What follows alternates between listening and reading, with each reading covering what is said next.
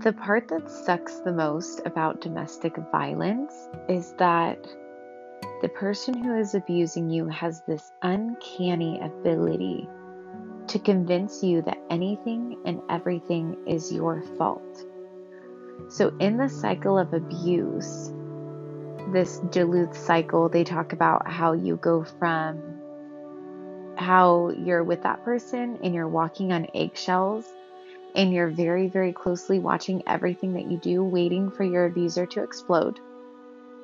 The next stage is the explosion. So your abuser goes ahead and explodes, takes out all of their anger and their frustration on you.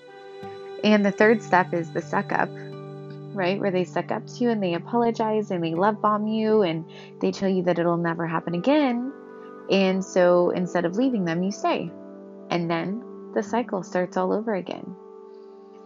And I was talking to my cousin today, and it was a really, really, really good reminder of how bad it used to suck to have everything be my fault in a relationship. And so he would be verbally abusive, but he would blame me. He would have had a hard day at work and be stressed, but do you know that he never once yelled at one single person at his work? Do you understand the level of control that that takes for him to not yell at anyone at work, to save it all inside until he came home to me? Nitpicked, waited until he could find something wrong so that it could be my fault, and then lost it on me.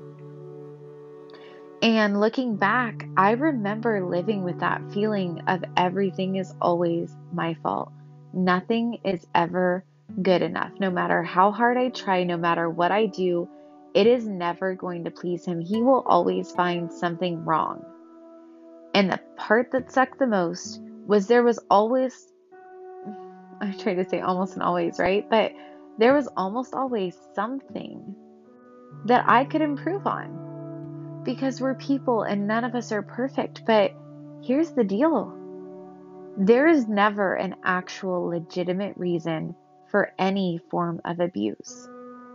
However, the part that sucks the most is that if you are in that abusive relationship, failing and not being good enough and having yourself be completely devalued have become a normal part of your everyday life. You have become accustomed to everything being your fault, even when it's not your fault. And maybe like me, you're a Christian and you read all these marriage books and you are trying to figure out why the heck your marriage is so hard.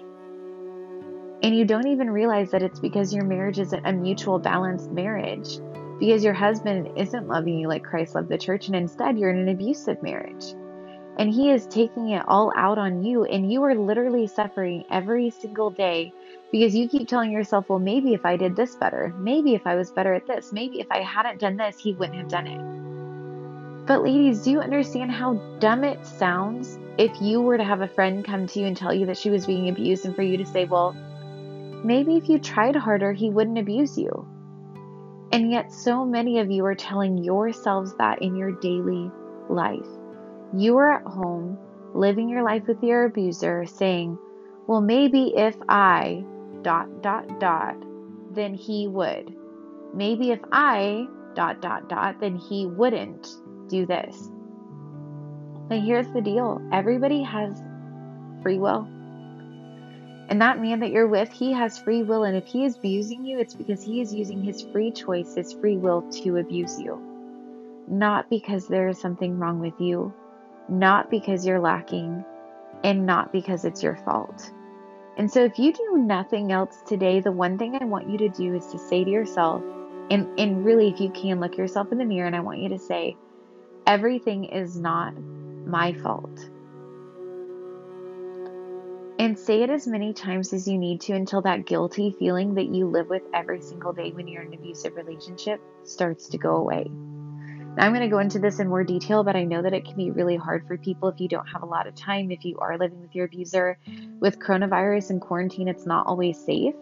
So, once again, I want to reiterate that if you are in an abusive relationship, one of the best things that you can do is contact your local domestic violence shelter and develop a safety plan. I know what you're thinking. You may never need it. You'll never have to leave him. He would never take it that far. But just in case, I don't think that developing a safety plan is something you will ever regret. You always have the option to not have to use your safety plan. However, if you end up needing it, it could end up saving your life or the lives of your kids. So please take time if you have not to do that today. Just start the conversation with someone who can help you, okay? And otherwise, I'm just going to keep giving you tips and tricks on how to survive through abuse, on how to learn to love and respect yourself, so that someday, if you are ever ready, you can leave. And if for now you feel like it's something that you can handle and you want to stay, you can at least have this feeling and this foundation of loving yourself and respecting yourself so that your days are a little bit easier and you can enjoy your life a little bit more. So, I'll go into this in more detail in a longer one, but this short one is for all of you who only have a little bit of time in quarantine.